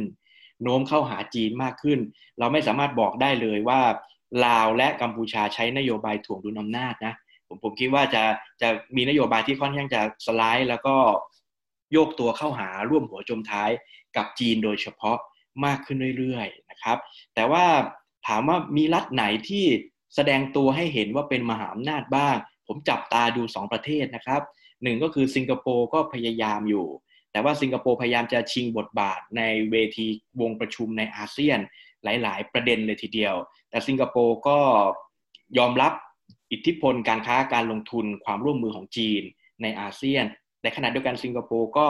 ยอมรับการมีความร่วมมือทางการทหารกับสหรัฐอเมริกาด้วยนะครับ อันนี้คือคือจุดเด่นสิงคโปร์ก็พยายามจะbalancing ระหว่าง 2 มหาอำนาจนี้นะครับ แต่ว่าสำหรับอินโดนีเซีย เป็นอีกประเทศหนึ่งที่น่าสนใจมาก เพราะว่าอินโดนีเซียเป็นผู้ผลักดันโดยเฉพาะสมัยประธานาธิบดีโจโกวีตั้งแต่สมัยที่ 1 จนถึงสมัยที่ 2 ใช่ไหมครับในภาษาการทูตเนี่ยมันมันมีการพูดถึงให้อินโดนีเซียเนี่ยเป็นใจมหาสมุทรโลก เขาเรียกว่า global maritime fulcrum นะครับ คือให้ อินโดนีเซียเนี่ยเป็นรัฐภาคพื้นสมุทรที่ใหญ่ที่สุดในเอเชียตะวันออกเฉียงใต้ แต่ทำไมอินโดนีเซียไม่มีบทบาทหรือความโดดเด่นเลยในการเป็นมหาอำนาจทางทะเลที่คุมมหาสมุทรทั้งอินเดีย และแปซิฟิกทั้งทั้งที่ภูมิรัฐศาสตร์ของอินโดนีเซียมันตอบโจทย์เช่นนั้นนะครับเพราะนั้นโจโกวีก็เลยพยายามจะปฏิรูประบบกองทัพเรือ แล้วก็สถาปนาชื่อเสียงของอินโดนีเซีย ให้เป็นใจของมหาสมุทรโลกที่สำคัญ แต่ขณะเดียวกันโจโกวีก็พยายามจะ push ให้อินโดนีเซียเนี่ยเป็นประเทศที่เป็นผู้นำสำคัญ ให้เกิดศัพท์เทคนิคทางการทูตหรือกรอบความร่วมมือที่เรียกว่า ASEAN centrality ให้อาเซียนเป็นแกนกลางของสถาปัตยกรรม ความร่วมมือในภูมิภาคอาเซียนไม่ใช่กระดานหมากรุก ที่มหาอำนาจจะเข้ามายื้อแย่งอิทธิพลและทำลายนะครับตัวตนความเข้มแข็งของอาเซียน แต่อาเซียนจะ grouping รวมพลังกันเพื่อให้อาเซียนเนี่ยเป็นแกนกลาง ในการกำหนดสัมพันธภาพระหว่างมหาอำนาจต่างๆ หรือในภูมิภาคเอเชียแปซิฟิกอินโดแปซิฟิกเสียเอง แต่ไส้ในที่รัฐบาลจาการ์ตาได้ซ่อนเอาไว้อยู่ แล้วมันทับกับ ASEAN centrality พอดีเลยก็คือว่าให้อินโดนีเซียต้องเป็น global maritime fulcrum ด้วยนะครับ เพราะฉะนั้นถ้าซื้อหลักการตัวนี้ก็ต้องแถมตัวนี้เข้าไปด้วย อินโดนีเซียก็วาง position ตัวเองเป็นแบบนี้ผมว่านี่น่าจับตามองประเทศไทยไม่มีการประกาศแบบนี้ นะครับ ประเทศไทยรั้งรั้งท้ายอินโดนีเซียในเรื่องของการชิงความเป็น ASEAN centrality นะครับในระบบอินโดแปซิฟิกของมหาอำนาจอินโดนีเซียนำตัวนี้ได้ดีกว่า ชัดเจนกว่า แล้วอินโดนีเซียมีมียุทธศาสตร์ ความเป็นใจสมุทรโลกด้วยตัวของเขาเองประกาศไว้เรียบร้อยแล้วประเทศไทยไม่มีอะไร ประเทศไทยไม่ได้ประกาศตัวว่าเป็นเป็นใจกลางภาคพื้นทวีป ของเอเชียใช่ไหมครับของ Southeast Asia ประเทศไทยไม่ได้ประกาศแบบนั้นน่ะและประเทศไทยก็ไม่ได้มีกิจกรรมทางการทูตที่แข็งขัน ในการไปดัน concept ASEAN centrality โดยเปรียบเทียบทัดเทียมกับอินโดนีเซีย หรือแม้กระทั่งสิงคโปร์อย่างเงี้ยครับผมคิดว่าเรื่องนี้น่าสนใจ เดี๋ยวยังไงเดี๋ยวจะขอชวนอาจารย์คุยเรื่อง ASEAN Security อีกครั้งหนึ่งนะคะ ตอนเราพูดถึง Indo-Pacific แต่ที่เนี้ยอยากต่อไปอีกนิดนึง ชวนอาจารย์วิเคราะห์เลยว่าปัจจัยอะไรคะที่ทำให้ไทยเนี้ยไม่ได้แสดงบทบาทโดดเด่นออกมาเหมือนอย่างอินโดนีเซียหรือว่าสิงคโปร์เป็นที่สไตล์ของผู้นำหรือว่าเป็นเพราะอะไรกันแน่ผมคิดว่ามีมีเหตุปัจจัยหลายประการหนึ่งก็คือเรื่องของสไตล์ภาวะผู้นำด้วยนะผมผมก็ผมก็วิจารณ์ตรงๆเลยแล้วกันว่าสำหรับคุณประยุทธ์เนี่ยท่านมีพื้นฐานเป็นนักการทหาร ท่านก็เหมาะในการจัดระเบียบความมั่นคง นะแต่แต่แต่ว่าในเรื่องของการปลดปล่อยบทบาทในเวทีระหว่างประเทศ ทักษะการใช้ภาษาการรับแขกบ้านแขกเมืองนะครับ การประกาศวิชั่น วิสัยทัศน์บางอย่างที่มันสะเทือนภูมิภาค หรือว่าทำให้ไทยเนี่ยเป็นเป็นแกนนำและประเทศอื่นล้อรับตามครับเราไม่มี vision เราไม่มีการประกาศสโลแกนอะไรแบบนั้นนะครับไม่มี initiative ความริเริ่มใด ๆ ที่มันเป็นจักรกลสำคัญที่ทำให้เราถือธงนำ แล้วรัฐสมาชิกก็ตามเรา แต่นำไปสู่ความยั่งยืนพัฒนาถาวรในภูมิภาคเนี้ยเราไม่เห็นเลยนะครับในในกลุ่มของผู้นำไทยในในช่วงเนี้ยครับห้าหกปีที่ผ่านมาเนี่ยผมผมคิดว่านี่นี่คือปัจจัยสำคัญเลยทีเดียว ประการที่สองเนี่ยผมคิดว่า อาจจะเป็นเรื่องของสภาวะแวดล้อมทางการเมืองระหว่างประเทศ และความเปลี่ยนแปลงของของรัฐในภูมิภาคต่างๆ ด้วย ที่มันทำให้เกิด สถาปสถาปัตยกรรมด้านการเมืองความมั่นคงที่มันดูสลับซับซ้อนจนเกินไป จนเกินกว่าที่รัฐขนาดกลางบางรัฐนะอย่างประเทศไทยเนี่ยจะจะชิงไหวชิงพริบทางการทูตได้ทันท่วงทีนะครับ เพราะว่ากว่าเราจะจัดการกับปัญหาการเมืองภายในเซตทีมต่างๆ เพื่อรันเศรษฐกิจให้ มีความมั่นคงแข็งแรงยั่งยืนเนี่ยมันก็กินทรัพยากรมหาศาลอ่าแล้วก็ทำให้ไทยเนี่ยก็ยังไม่มีขีดความสามารถพอ เพราะว่ามันมีปัญหาอ่าเรื่องเสถียรภาพทางการเมือง แล้วก็ภาวะเศรษฐกิจภายในที่ทำไปมันก็ไม่มีตัว backup นะครับคุณไมล์เพราะว่ามันมันทำไปก็คือสถานภาพข้างในมันยังบอบช้ำอยู่ ยังไม่จัดระเบียบให้เรียบร้อยอะรัฐที่ที่มีสโลแกนที่ดีผู้นำมีวิวาทะเด็ดเนี่ยเบื้องลึกภายในเนี่ย เศรษฐกิจฟันเฟือง ถ้ามันเข้มแข็งอยู่แล้ว การเมืองนิ่งหรือว่าตอบโจทย์กระแสนิยมของประชาคมโลก เช่นมี value ของประชาธิปไตยอะไรทำนองเนี้ยนะครับ นานาชาติขานรับพร้อมจะร่วมมือ ผมคิดว่ามันก็ไปได้ มันก็ไปได้ในการที่ประกาศสักดาทำให้เป็นมหาอำนาจได้ แต่ว่าของไทยเนี่ยเรามีมีข้อติดตัน มีจุดบอดจุดบกพร่อง จุดฉุดลั้งเนี่ย หลาย ๆ ประการเลยทีเดียว แล้วโดยเปรียบเทียบเนี่ยเพื่อนบ้านบางเพื่อนบ้านเนี่ยสามารถชิงบทบาทไปได้ เช่นสิงคโปร์เช่นอินโดนีเซียนะครับซึ่งซึ่งตรงนี้ทำให้ประเทศไทยเนี่ยค่อนข้างจะจะเสียเปรียบเหมือนกัน แม้ว่าไทยจะเคยได้ขึ้นชื่อว่าเป็นประเทศที่มีลีลาทางการทูตที่พริ้วไหวอันดับต้น ๆ ของเอเชียตะวันออกเฉียงใต้ แต่นั่นมันก็เป็นประวัติศาสตร์การทูตยาวนานมาพอสมควรแล้วนะครับมาปัจจุบันนี้มัน มันแทบไม่เห็นร่องรอยเลกาซี่อะไรเลยเหมือนกัน สิ่งที่น่าสนใจก็คือก็ก็ควรจะต้องดูอาอาจจะดูระบบคิดหรือกลไกบุคลากรของกระทรวงการต่างประเทศนะครับที่แบ่งเป็นกรมกองต่างๆ เช่น กรมอาเซียน กรมเอเชียตะวันออกเนี่ยเขาเขามีกลยุทธ์อะไรซ่อนอยู่ หรือไม่อย่างไรเขาเขามีการวางโพสิชันอะไรอย่างไรนะครับ ตรงตรงนี้ต้องต้องค่อยๆ ติดตาม แต่ว่าสุดท้ายแล้ว กรอบต่างๆเนี่ยมันก็ยังยังถูกจำกัดหรืออยู่ใต้ยุทธศาสตร์ชาติ 20 ปีอยู่ที่รัฐบาลคอสชได้วางเอาไว้ ซึ่งมันก็เป็นยุทธศาสตร์ที่ผมดูแล้ว ภาพรวมก็มีหลายจุดที่รับได้อยู่เหมือนกันนะครับ แล้วเน้นเรื่องประชาคมอาเซียน แต่ว่าการปฏิบัติจริง ๆ หรือการคลอดวิสัยทัศน์ที่มันฉีกแนวไปไกลกว่านั้น ให้เราได้เป็นภูมิภาคเนี่ยเราก็ไม่เห็นนะในแผนยุทธศาสตร์ชาติ 20 ปีนะครับ ว่าตรงนี้เป็นเรื่องที่ต้อง ผมคิดว่าต้องปรับปรุงแก้ไขพอสมควรเลยทีเดียวค่ะก็น่าจับตามองต่อไปนะคะ ว่าประเทศเราเนี่ยจะเป็นยังไงจะกลับมาทวงความยิ่งใหญ่ในอาเซียนได้อีกครั้งหรือไม่ ตรงนี้ก็ถ้ามีโอกาสก็อาจจะได้คุยกับอาจารย์เรื่องนี้ต่อไปนะคะทีนี้ค่ะ ทีนี้อยากชวนอาจารย์ขยับมาที่โจทย์ใหญ่มากๆของเราในวันนี้เลยค่ะ ก็คือเรื่องของอินโดแปซิฟิกเนาะคือแต่ก่อนเนี่ยเราจะได้ยินคำว่าเอเชียแปซิฟิกกันค่อนข้างบ่อย แต่ว่าตอนนี้เนี่ย น้อยคนละที่จะพูดเอเชียแปซิฟิกเรากลายเป็นพูดเรื่องอินโดแปซิฟิกคำนี้กลายเป็นแบบคำพูดติดปากเลย ทีนี้อยากเริ่มจากการชวนอาจารย์คุยก่อนเลยค่ะ ว่าพอเราพูดคำว่าอินโดแปซิฟิกขึ้นมาเนี่ยคำนี้มันสะท้อนนัยยะอะไรที่น่าสนใจให้เราเห็นไหมคะ คือเรามองเห็นอะไรเมื่อเราพูดถึงอินโดแปซิฟิกเอ่ออินโดแปซิฟิกก็เป็นศัพท์ภูมิภาคนิยมตัวใหม่ เราคนได้ยินคำนี้นะครับ หรือนักการทูตนักยุทธศาสตร์ ระหว่างประเทศเนี่ยหรือรัฐบาลของรัฐมหาอำนาจเนี่ยเขาจะนึกถึง 2 องค์ประกอบหลักๆหนึ่งก็คือมหาสมุทรแปซิฟิกกับ 2 มหาสมุทรอินเดียนะครับคือแต่ก่อนเนี่ยคำว่าเอเชียแปซิฟิกเนี่ยมันคลุมมหาสมุทรแปซิฟิกเป็นตัวตั้ง ไม่ได้คลุมมหาสมุทรอินเดียนะครับแล้วมันคลุม 2 ภูมิภาคหลักๆ ในเอเชียนั่นก็คือเอเชียตะวันออก หรือเอเชียตะวันออกเฉียงเหนือ เช่นจีนฮ่องกงมาเก๊าญี่ปุ่น เกาหลีใช่ไหมครับ กับ Southeast Asia นะครับก็คือ 10 11 ประเทศของของเราเนี่ยแหละ ชาวชาวประชาคมอาเซียนนะครับแต่ว่าขณะเดียวกันมันก็รวมออสเตรเลียโอชิเนียด้วย และรวมขอบตะวันตกของแองโกลอเมริกาลาตินอเมริกานะครับก็คือมลรัฐตะวันตกใช่ไหมครับของสหรัฐอเมริกาอะไรทำนองนี้ที่ติดกับมหาสมุทรแปซิฟิก อันนี้คือเอเชียแปซิฟิกแต่ปรากฏว่าโลกยุทธศาสตร์ของมหาอำนาจเนี่ยมันใหญ่กว่านั้นแล้ว เพราะว่ามันจำเป็นต้องรวมมหาสมุทรอินเดียกับแปซิฟิกเข้าด้วยกัน และการดึงมหาสมุทรอินเดียเข้ามาเนี่ยมันหมายถึงการดึงประเทศอินเดียเข้ามาด้วยนะครับ ซึ่งก็เป็นตลาดใหญ่ประชากรเกิน 1,000 ล้านคน และเป็นมหาอำนาจนะครับที่มีบทบาทในการเมืองเอเชีย เพราะฉะนั้นนี่นี่คือสิ่งที่นักยุทธศาสตร์นักการระหว่างประเทศเนี่ยขบคิดกันเวลามองเรื่องคำว่าอินโดแปซิฟิกแต่รูปสัณฐานขอบเขตภูมิศาสตร์ process การ adjust เรื่องของ scope ทางภูมิศาสตร์เนี่ยมันไม่นิ่ง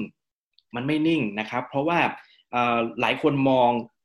boundary ของเอเชียแปซิฟิกเนี่ยแม้รวมๆจะคุมสองมหาสมุทรแต่ขอบเขตมันไปสุดที่ไหน ไปเริ่มที่ไหน ยังมีความแตกต่างกันอยู่ แล้วเป็นโจทย์ที่ท้าทายมากสำหรับนักอนาบริเวณศึกษานะครับเรายกตัวอย่างเช่นนักยุทธศาสตร์ในบางประเทศ นักการทูตบางประเทศ เคยเสนอมาว่า เอเชียแปซิฟิกอินโดแปซิฟิกเนี่ยมันรวมมหาสมุทรอินเดีย รวมเอเชียแปซิฟิกหรือพูดง่าย ๆ ก็คือว่าฝั่งตะวันตกของสหรัฐอเมริกา ไปจนถึงฝั่งตะวันออกของแอฟริกา ฝั่งตะวันออกของแอฟริกา อันนี้โอ้โห scope มันใหญ่มากเลยใช่ไหมครับ แต่ว่านักยุทธศาสตร์นักการทูตบางท่านก็บอกว่ามันมันไม่ใหญ่ขนาดนั้นนะครับ มันตั้งแต่ฝั่งตะวันตกของสหรัฐอเมริกาไปถึงประเทศอินเดียพอ ยังไม่ขยับไปแอฟริกา แต่มันคุมมาสู่อินเดียด้วยใช่ไหมครับสำหรับออสเตรเลียก็มองว่าอินโดแปซิฟิกต้องเอาออสเตรเลียเป็นตัวตั้ง แล้วบวกกับหมู่เกาะต่างๆนะครับในท้องทะเลรายรอบบวกกับหมู่เกาะของสหรัฐอเมริกา เช่นมิดเวย์มาร์แชลนะครับแล้วก็ไปที่ Southeast Asia แล้วขยับไปมาสุดอินเดียหน่อยอ่ามันก็จะประมาณนี้ก็ก็จะคล้ายๆกับเอเชียแปซิฟิกผสมอินโดแปซิฟิกแต่ค่อนมาทาง ด้านตะวันออกเฉียงใต้ที่ใกล้กับออสเตรเลีย เพราะฉะนั้น scope ทางภูมิศาสตร์เนี่ยมันตีความไม่เหมือนกันนะแต่ว่าสุดท้ายแล้วก็คือว่ารัฐมหาอำนาจที่ซื้อไอเดียแล้วก็เล่นล้อรับกับ concept อินโดแปซิฟิกเนี่ยมีด้วยกัน 4 ประเทศ มีด้วยกัน 4 ประเทศ 1 คือสหรัฐอเมริกาใช่ไหมครับ 2 คือญี่ปุ่น 3 คือออสเตรเลีย และ 4 คืออินเดีย เพราะนั้นสี่มหาอำนาจเนี้ยซึ่งซึ่งเป็น democracy หมดเลยนะครับ เป็นรัฐประชาธิปไตยทั้งหมดเลยเนี่ย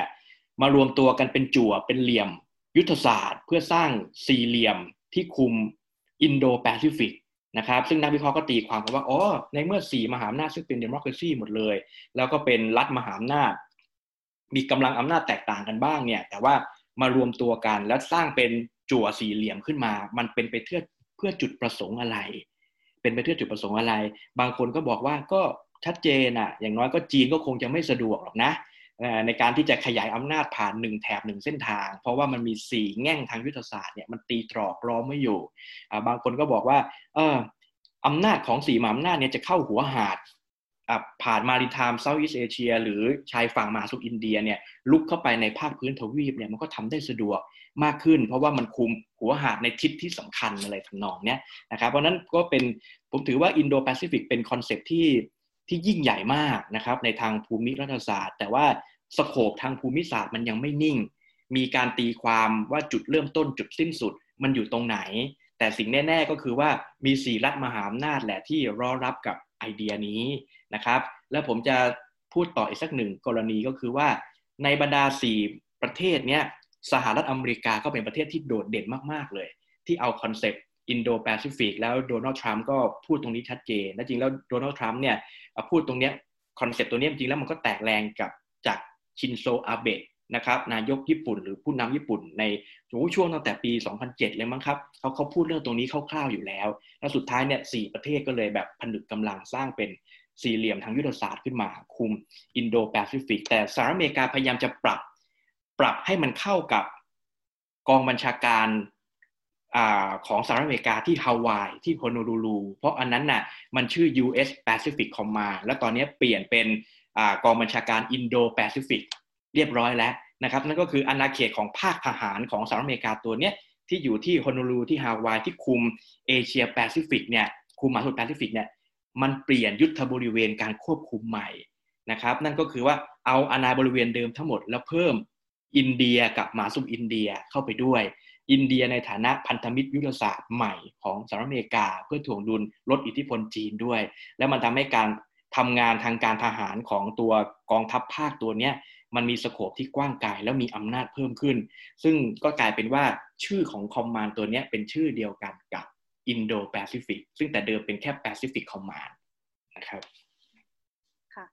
เมื่อกี้ตอนที่เราคุยกันตอนเริ่มต้นนะคะ อาจารย์เรียกว่าอาเซียนเนี่ยเป็นเหมือนกระดานหมากรุกของมหาอำนาจ แล้วก็เราเห็นชัดเจนเลยว่าแน่นอนหนึ่งในมหาอำนาจที่เข้ามาเนี่ยคือสหรัฐอเมริกาที่เข้ามาพร้อมกับนโยบายอินโดแปซิฟิกของเขา ที่ทรัมป์ก็มีการประกาศ FOIP ชัดเจน ว่ามุ่งเป้าไปที่จีนเลย จีนเองเนี่ยก็มีอภิมหาโปรเจกต์ของเขาอย่าง BRI ที่กินอาณาบริเวณกว้างมาก ก็คือเหมือนเป็นอาเซียนเนี่ยกลายเป็นเหมือน การปะทะกันของสองยุทธศาสตร์ของสองมหาอำนาจนี้ ทีนี้เนี่ยถ้าเราไปมองที่สหรัฐเนี่ยมีคนมองค่ะอาจารย์ว่ายุทธศาสตร์อินโดแปซิฟิกของเขาเนี่ยก็อย่างที่เราเห็นกันว่าคือมันกินอาณาบริเวณกว้างมาก กินถึงสองมหาสมุทรเลย ทีนี้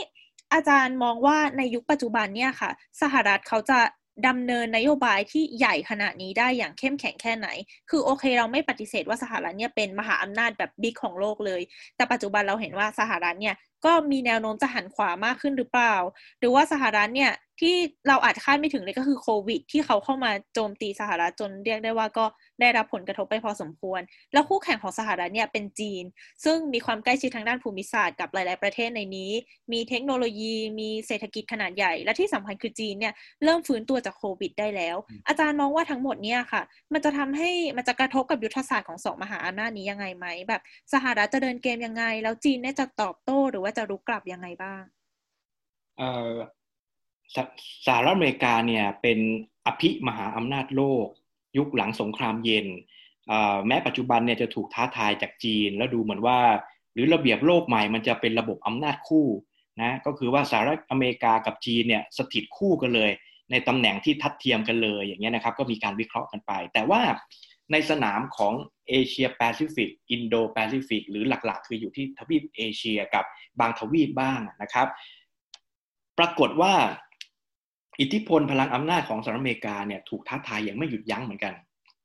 จากการพุ่งทะยานขึ้นมาของจีน จีนมีทั้งสัญญาณภาพทางการทหารที่เพิ่มขึ้น พลังเศรษฐกิจเพิ่มขึ้น และบทบาทผู้นำศิลปะทางการทูตของสีจิ้วผิงนะครับผมว่าก็ไม่เบาเลยทีเดียว แล้วสหรัฐอเมริกาก็อยู่ในช่วงขาลงทั้งเรื่องของอเรื่องเศรษฐกิจเรื่องของโควิด คือผีซ้ำดำพอเยอะมากเลยสำหรับสหรัฐอเมริกาหันขวามากเลยทีเดียวนะครับ แต่เราต้องอย่าลืมว่าสหรัฐอเมริกาเป็นอภิมหาอำนาจโลกนะเพราะฉะนั้น นักนโยบายต่างประเทศกับนโยบายป้องกันประเทศของสหรัฐอเมริกาเนี่ยมีการวางมหายุทธศาสตร์รองรับไว้อยู่แล้วเขาวางไว้ตั้งแต่ยุคสงครามโลกครั้งที่ 2 และการเล่นเกมสงครามเย็นใน global politics นะครับการแบ่งภาคทหารของสหรัฐอเมริกาเนี่ยจะไม่เหมือนกับหลายประเทศ เช่นประเทศไทยเนี่ยเราเราเอาพรมแดนกับเพื่อนบ้านเป็นตัวตั้ง แล้วเราก็ขีดแบ่งเป็น 4 กองทัพภาคใช่ไหมครับหมายถึงกองทัพบบกอะภาคที่ 1 2 3 4 แล้วก็มีทัพเรือทัพอากาศบ้างแค่นั้นจบ แค่นั้นจบ แต่ของสหรัฐอเมริกาเนี่ยคือเอาลูกโลกมากลางนะครับ แล้วก็แบ่งตัวคอมมานด์ทางการทหารเนี่ยทั่วโลกเลยนะครับ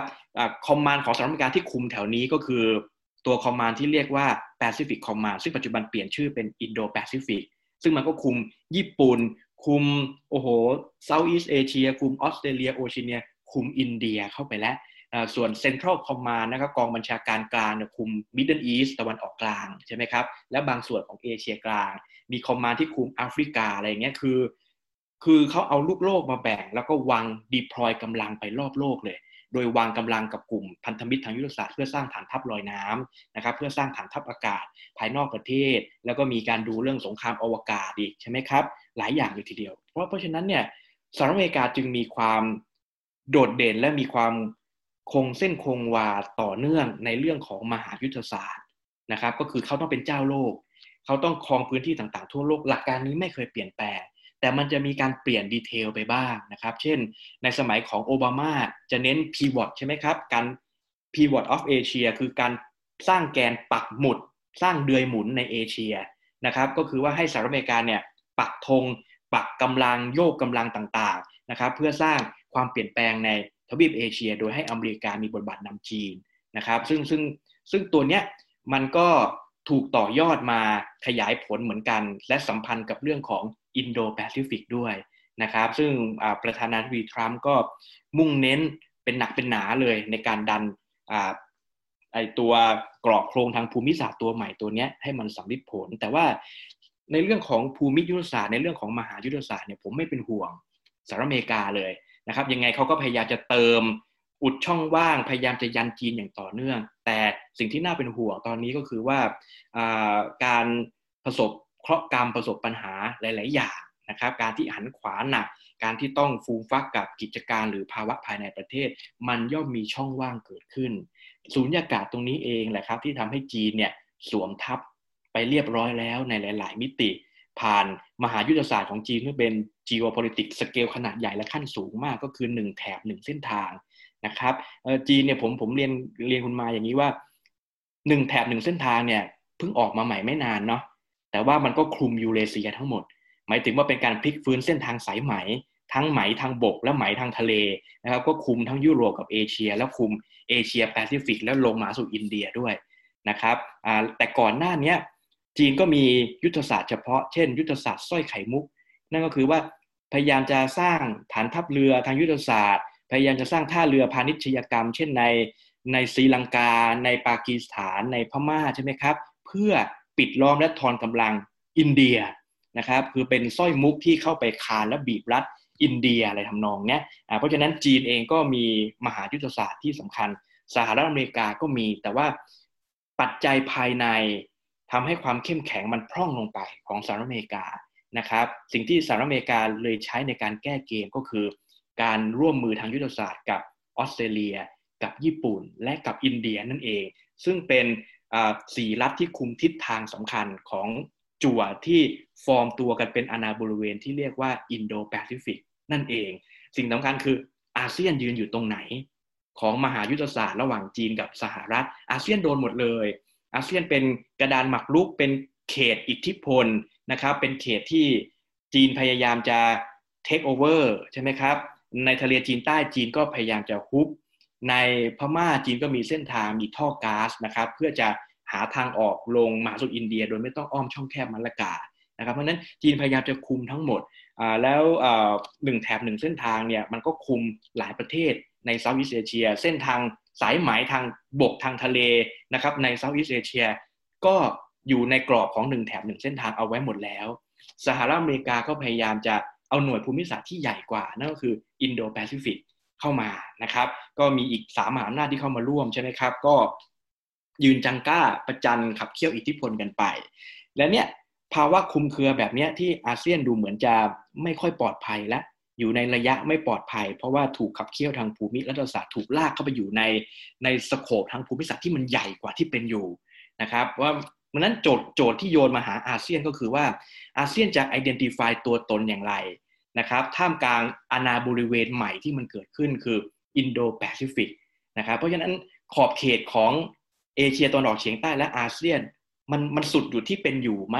นะครับก็คือสุดหยุดแค่ฟิลิปปินส์สุดหยุดแค่ติมอร์เลสเตหรือขอบตะวันตกใช่ไหมครับที่เลยเลยพ้นพม่าไปสักเล็กน้อยอะไรทำนองเนี้ยนะครับมันมันสุดอยู่แค่นี้ไหมหรือว่า มันจะต้องเปลี่ยน identify geography ของภูมิภาคใหม่นะครับ ว่าตัวตนของอาเซียนจริง ๆ ในฐานะ Southeast Asia เนี่ยมันมันอาจจะต้องโยกลงไปถึงออสเตรเลียโอเชียเนีย เริ่มจะสัมพันธ์กับเกาะต่างๆ ของสหรัฐอเมริกาในย่านแปซิฟิกนะครับเริ่มสัมพันธ์กับมาสู่อินเดียมากขึ้น เน้นพรมแดนที่ประชิดอินเดีย เน้น connectivity กับอินเดีย มากขึ้นเรื่อยๆ รับนโยบาย Act East Policy ของอินเดีย มากขึ้นเรื่อยๆ แล้วเหมือนกับว่าอ้าวความร่วมมือนะครับเอเชียตะวันออกเฉียงใต้เนี่ยมันอาจจะขยับไปสู่มามาสู่อินเดียที่เป็นอ่าวเบงกอลแล้วมันอาจจะไปสู่ South Asia มากขึ้นให้รอรับกับอินโดแปซิฟิกผมว่าอันนี้เป็นโจทย์ใหญ่เลยทีเดียวที่เป็นความท้าทาย แต่อาเซียนก็พยายามแก้และอย่างที่ผมบอกไปแก้โดยใช้ ASEAN Centrality ให้อาเซียนเป็นแกนกลางเพื่อหยุดความยุ่งเหยิงความวุ่นวาย ในการแข่งขันของมหาอำนาจหรือถูกลากดึงไปอยู่ส่วนไหนต่อไหนที่อยู่ในร่มใหญ่กว่าคืออินโดแปซิฟิกอาเซียนยอมรับแบบนั้น แต่อาเซียนก็ไม่อยากให้มันเปลี่ยนแปลงจนภูมิกายาถูกสะบั้นจนขาดเอกลักษณ์จนเกินไป เพราะฉะนั้นถึงดึงให้มี ASEAN Centrality เข้ามานะครับหยุดตรงนี้ไว้บางส่วนด้วย ชวนอาจารย์คุยเรื่องมหาอำนาจต่ออีกนิดนึง เมื่อกี้เราคุยเรื่องสหรัฐกับจีนไปแล้ว แต่ขณะเดียวกันเนี่ย อย่างที่อาจารย์ได้เรียนไปแล้วว่าก็มีมหาอำนาจขนาดกลาง แล้วมี emerging power ที่เข้ามาเล่นเกมในอาเซียนเหมือนกัน เช่น อินเดียก็มีนโยบาย Act East ใช่ไหมคะ หรือว่าญี่ปุ่น หรือว่าเกาหลีใต้ รัสเซีย ออสเตรเลีย อย่างเงี้ย ก็เข้ามามีบทบาทในอาเซียนเหมือนกัน ตรงนี้อาจารย์มองเห็นประเด็นหรือว่าประเทศอะไรที่น่าสนใจไหมคะ ถ้าเรามองในกลุ่มมหาอำนาจขนาดกลางที่เข้ามาร่วมในวงยุทธศาสตร์ของอาเซียนนี้ด้วย ผมคิดว่าก็น่าสนใจก็คืออินเดียกับญี่ปุ่นนะครับเพราะว่าทั้งสองประเทศนี้พยายามจะกระชับมิตรกันมากขึ้น สารสัมพันธ์กันมากขึ้น ร่วมมือทางการทหาร ร่วมมือทางเศรษฐกิจมากขึ้น ปัจจัยสำคัญที่ทำให้เกิดพฤติกรรมระหว่างประเทศเช่นนี้ ก็คือการพุ่งทะยานอย่างไม่หยุดยั้งของจีนนะซึ่งทำให้ทั้งสองประเทศไม่สบายใจสำหรับญี่ปุ่นเนี่ยความความร่วมมือกับอินเดียก็จะสามารถให้เกิด ตัวมหาอำนาจตัวใหม่ที่เข้มแข็งขึ้น ในการยันอิทธิพลจีนที่ลงมาสู่อินเดียนะครับ ส่วนอินเดียเองก็สบายใจ เพราะว่าในมหาสมุทรแปซิฟิกเนี่ยญี่ปุ่นก็ยันยันพลังอำนาจของจีนอยู่นะครับแล้วมันสอดคล้องกับหลักนโยบายต่างประเทศของอินเดียด้วย เพราะว่าอินเดียเองเนี่ยก็มียุทธศาสตร์ที่วางอยู่บนหลักของสัจจานิยม นั่นก็คือเห็นผลประโยชน์แห่งชาติ แล้วก็เห็นการถ่วงดุลอำนาจโดยใช้ ปรัชญาการเมืองโบราณ ที่เป็นตำรับพิชัยยุทธพื้นฐานเนี่ยเข้ามาจับกับโลกทัศน์ของผู้กำหนดนโยบายต่างประเทศบางคนด้วยซ้ำไปในกระทรวงการต่างประเทศอินเดียนะครับ เช่น หลักในคัมภีร์อรรถศาสตร์ของจาณักยะหรือเกาฏิลยะนะครับซึ่งเป็นปราชญ์สำคัญของพระเจ้าจันทรคุปต์เมารยะอย่างเงี้ยของราชวงศ์เมารยะเนี่ยเขาก็วางหลักเรื่อง realism เรื่องสัจนิยมทางการเมือง เอาไว้เป็นแบบแผนการต่างประเทศอินเดียอยู่แล้วนะหลักการสำคัญที่สุดอันหนึ่งก็คือว่าศัตรูของศัตรูก็คือมิตรนะครับ เพราะฉะนั้นเนี่ยในเมื่อญี่ปุ่นก็เป็นศัตรูเป็นคู่ปฏิปักษ์กับจีนมี conflict หลาย ๆ อย่างนั้นญี่ปุ่นก็คือมิตรของอินเดียนะครับเพราะนั้นอินเดียก็ต้องพยายามจะสารยุทธศาสตร์กับญี่ปุ่นนะครับเพื่อดึงกำลังในการคัดค้านอิทธิพลของจีนอินเดียเองเนี่ยถูกกดดันทางยุทธศาสตร์อย่างรุนแรงจากจีน มันมีแผลทางประวัติศาสตร์เช่น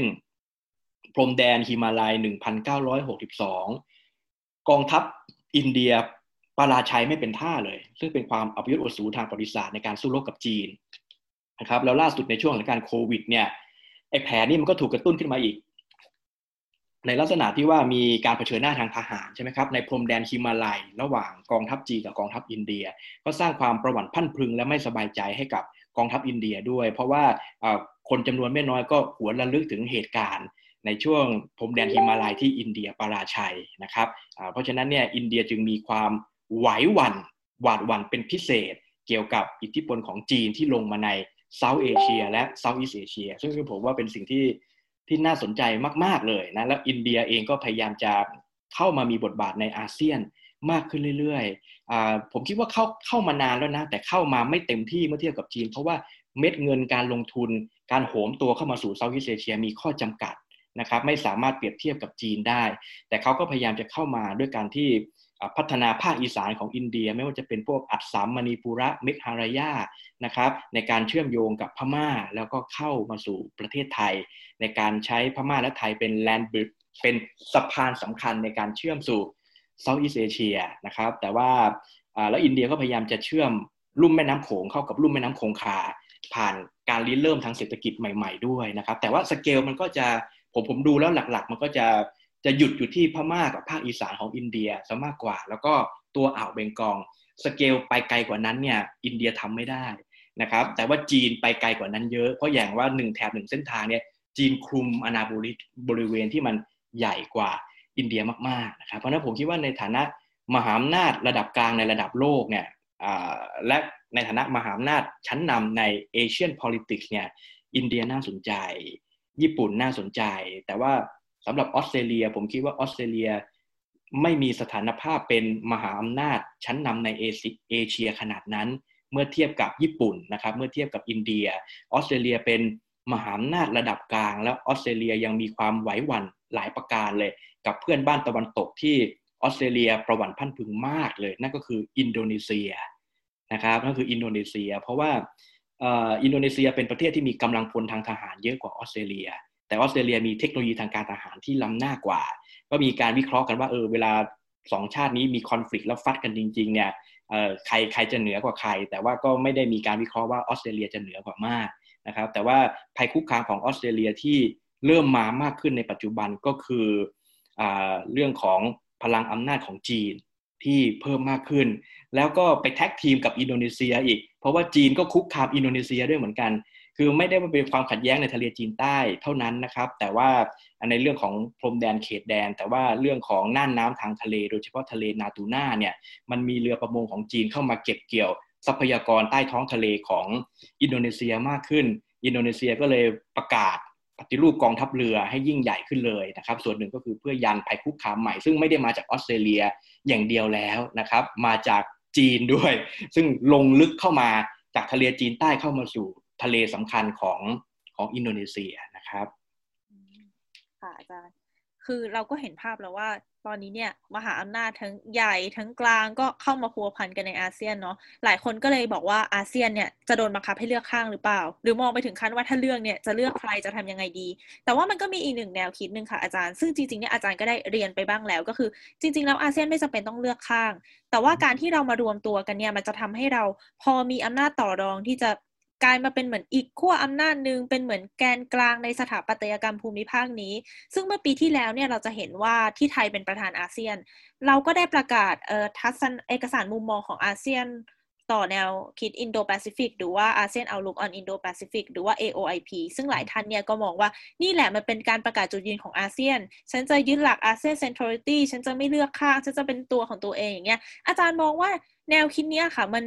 เป็นยังไงบ้างถ้าเกิดสมมติว่าเรามองในมุมการแข่งขันของมหาอำนาจ มันเป็นไปได้ไหมคะที่อาเซียนเนี่ยจะกลายมาเป็นขั้วอำนาจอีกขั้วหนึ่งจริง ๆ เพราะว่าประชากรเรารวมกันก็มีเยอะ 650 กว่าล้านคน เศรษฐกิจเราก็รวมกันเป็นอันดับต้นๆของโลก ทั้งจีนทั้งอเมริกาก็ล้วนแต่อยากเข้าหาอาเซียน มันเป็นไปได้ไหมคะอาจารย์ที่จะทำให้อาเซียนเนี่ยกลายมาเป็นอีกหนึ่งขั้วอำนาจจริง ๆ ซึ่งโอเค อาจจะไม่ใหญ่เท่าสองพี่เบิ้มนั่นแหละ แต่ว่าเราก็จะเป็นอีกหนึ่งขั้วอำนาจที่เราไม่ต้องเดินตามเกมใคร แต่ว่าเราเนี่ยมีจุดยืนเป็นของตัวเอง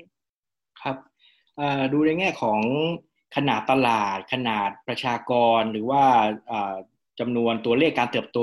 ทางเศรษฐกิจของหลาย ๆ ประเทศ หรือแม้กระทั่งการเติบโตทางการศึกษาระดับชั้นของชื่อชั้นของมหาวิทยาลัยอะไรต่าง ๆ เนี่ยนะครับอาเซียนก็มีความได้เปรียบ และสามารถก้าวขึ้นมาเป็นขั้วอำนาจที่ที่เริ่มมีตัวตนมากขึ้นในระบบระบบการเมืองการทูตของเอเชีย แต่ว่าสิ่งที่ ที่น่าเป็นห่วงและเป็นข้อเท็จจริงที่ต้องยอมรับกันตรงๆ ก็คือว่าอาเซียนไม่ใช่รัฐชาตินะครับ อาเซียนเป็นที่รวมของของรัฐชาติหลาย ๆ รัฐนะครับ หรือประเทศหลายหน่วยการเมืองหลาย ๆ ประเทศ แต่ตัวตนอาเซียนจริง ๆ อาเซียนเป็นเป็นองค์กรการรวมกลุ่มภายในภูมิภาค อาเซียนไม่ใช่รัฐชาติ อาเซียนไม่ใช่ประเทศเดียวๆไปเลย เหมือนอินเดีย เหมือนญี่ปุ่น เหมือนกับประเทศจีนนะครับ เพราะนั้น การวิเคราะห์มหาอำนาจเนี่ยส่วนใหญ่เราเราก็จะเทไปที่ชาติใดชาติหนึ่ง รัฐใดรัฐหนึ่งนะครับ เพราะว่ามันมันการกำหนดนโยบายต่างประเทศการสร้างเอกภาพการสร้าง mechanism การสร้างเขตอธิปไตยต่างๆเนี่ยมันชัดเจนในตัวมันในธรรมเนียมการวิเคราะห์เนี่ยเราอาจจะมีอยู่แค่สหภาพยุโรปใช่ไหมครับ หรือพวกการรวมกลุ่มแบบ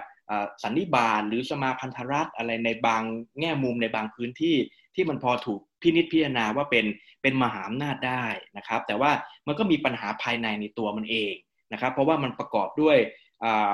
กลุ่มของของรัฐของชาติของหน่วยการเมืองนะครับของระบบพันธมิตรทางการอาหารอะไรที่มันแตกต่างหลากหลายนะครับ แล้วมันขาดเอกภาพ อันนี้ก็เป็นสิ่งที่มองได้เหมือนกันสำหรับอาเซียนนะว่า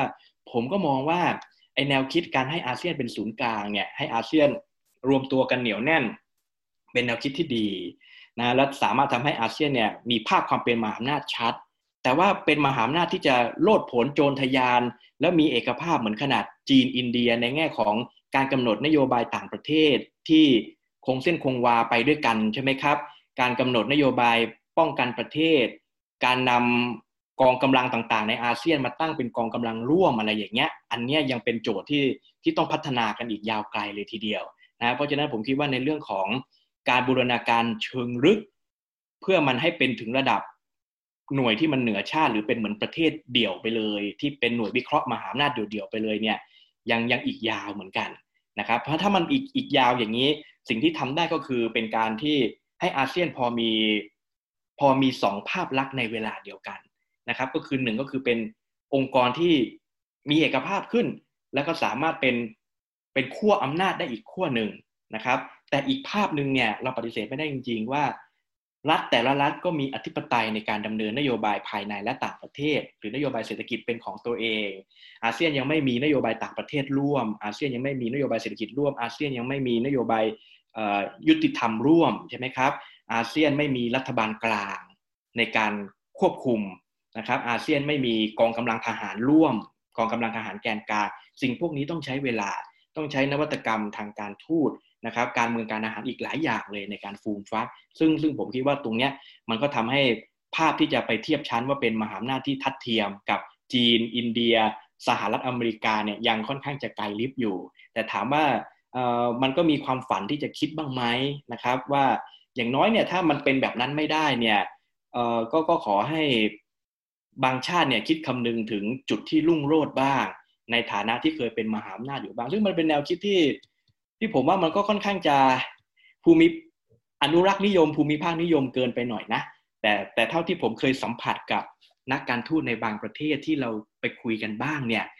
เออผมผมก็ว่าเขาเขาก็เริ่มมีแนวคิดอยู่บ้างนะว่า เช่น นักการทูตพม่าอย่างเงี้ยเขาก็เริ่มคิดว่าแบบเออพม่าเป็นชาติเล็ก ถูกขนาบด้วยอินเดียกับจีน พม่าถูกโคโลไนซ์โดยจักรนิยมอังกฤษ แต่ว่าวันวานในยุคก่อนหน้านั้นเนี่ย พม่าเป็นแดนทอง เป็นจักรวรรดิที่รุ่งโรจน์ในเอเชีย กองทัพพม่าเคยลุกไปถึงลุ่มแม่น้ำพรมบุตรนะครับ แล้วสร้างความประวัติพันพึงให้กับพวกแขกเบงกองอะไรทำนองเนี้ยเพราะฉะนั้นแล้วกองทัพพม่าก็เคยต้านทัพของจักรวรรดิต้าชิงของพระเจ้าเฉียนหลงของจีนได้ถึง 4 ครั้ง ในสมัยพระเจ้ามังระอะไรเงี้ยทำไมนะครับทำไมแบบว่าเออนะ ไม่ฟื้นตัวแบบความสำเร็จของจักรวรรดิพม่าในอดีต ซึ่งมันเป็นจักรวรรดิของชนพื้นเมือง ในอุตสาคเนแท้ๆที่ที่มีหน้ามีตา มีพลานุภาพไม่ได้ย่อหย่อนกว่ามากเลยเมื่อเทียบจักรวรรดิจีนหรือจักรวรรดิโมกุลของอินเดียอะไรทำนองเนี้ยหรือว่าอินโดนีเซียเขาก็มีแนวคิดว่า เออทำไมไม่คิดถึงความฝันอันเรืองรองในสมัยของมัชชปาหิตนะครับ ซึ่งเป็น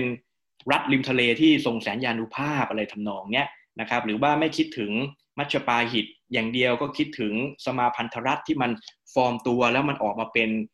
สีวิชัยที่ยิ่งใหญ่เกรียงไกรอะไรทำนองเนี้ยซึ่งซึ่งระบบคิดแบบนี้มันก็ต้องอาศัยการตีความหลักฐานทางประวัติศาสตร์ เกี่ยวกับเรื่องชาตินิยมที่ไปซ้อนกับภูมิภาคนิยมด้วยนะครับเพราะว่าหลักคิดแบบที่จะให้อาเซียนเป็นมหาอำนาจเอามัชปาหิตเป็นตัวตั้งแล้วมัชปาหิตก็เคยทำให้ดินแดนแถบเนี้ยถูกนำด้วยรัฐพื้นเมืองแล้วยิ่งใหญ่ไม่แพ้ชาติไหนแต่แต่มัน base base บนฐานคิดของ ของเกาะชวาใช่ไหมครับของอินโดนีเซียที่ไม่ใช่ของประเทศอื่นๆ ใน Southeast Asia หรือหลักคิดของจักรวรรดิพม่า หรืออาณาจักรสยามอะไรอย่างเงี้ยมันก็มี mentality หลายอย่างที่มันไปไม่ไหวใช่ไหมครับว่ามันจะมีความรุ่งโรจน์แค่ไหน แต่มันก็อยู่ในอยู่ในช่วงประวัติที่ไปทำสงครามกับเพื่อนบ้านอะไรทำนองเนี้ยซึ่งก็ขาดแนวร่วมอยู่ดีนะครับแต่ว่าชนชั้นนำในอาเซียนเริ่มมีสิทธิ์ที่จะฝันว่าอาเซียนก็ไม่ได้เป็น เป็นเขตอิทธิพล หรือเขตประลองกำลัง ให้คนอื่นมายึดครองอย่างเดียว เราเคยมีหลักฐานประวัติศาสตร์ว่าเราเคยตัวเคยเติบโตและรุ่งโรจน์ด้วยตัวของเราเองด้วยนะครับ แต่ว่าคิดแบบนี้มากมันก็จะอยู่บนฐานคิดของชาตินิยม และประวัติศาสตร์บาดแผล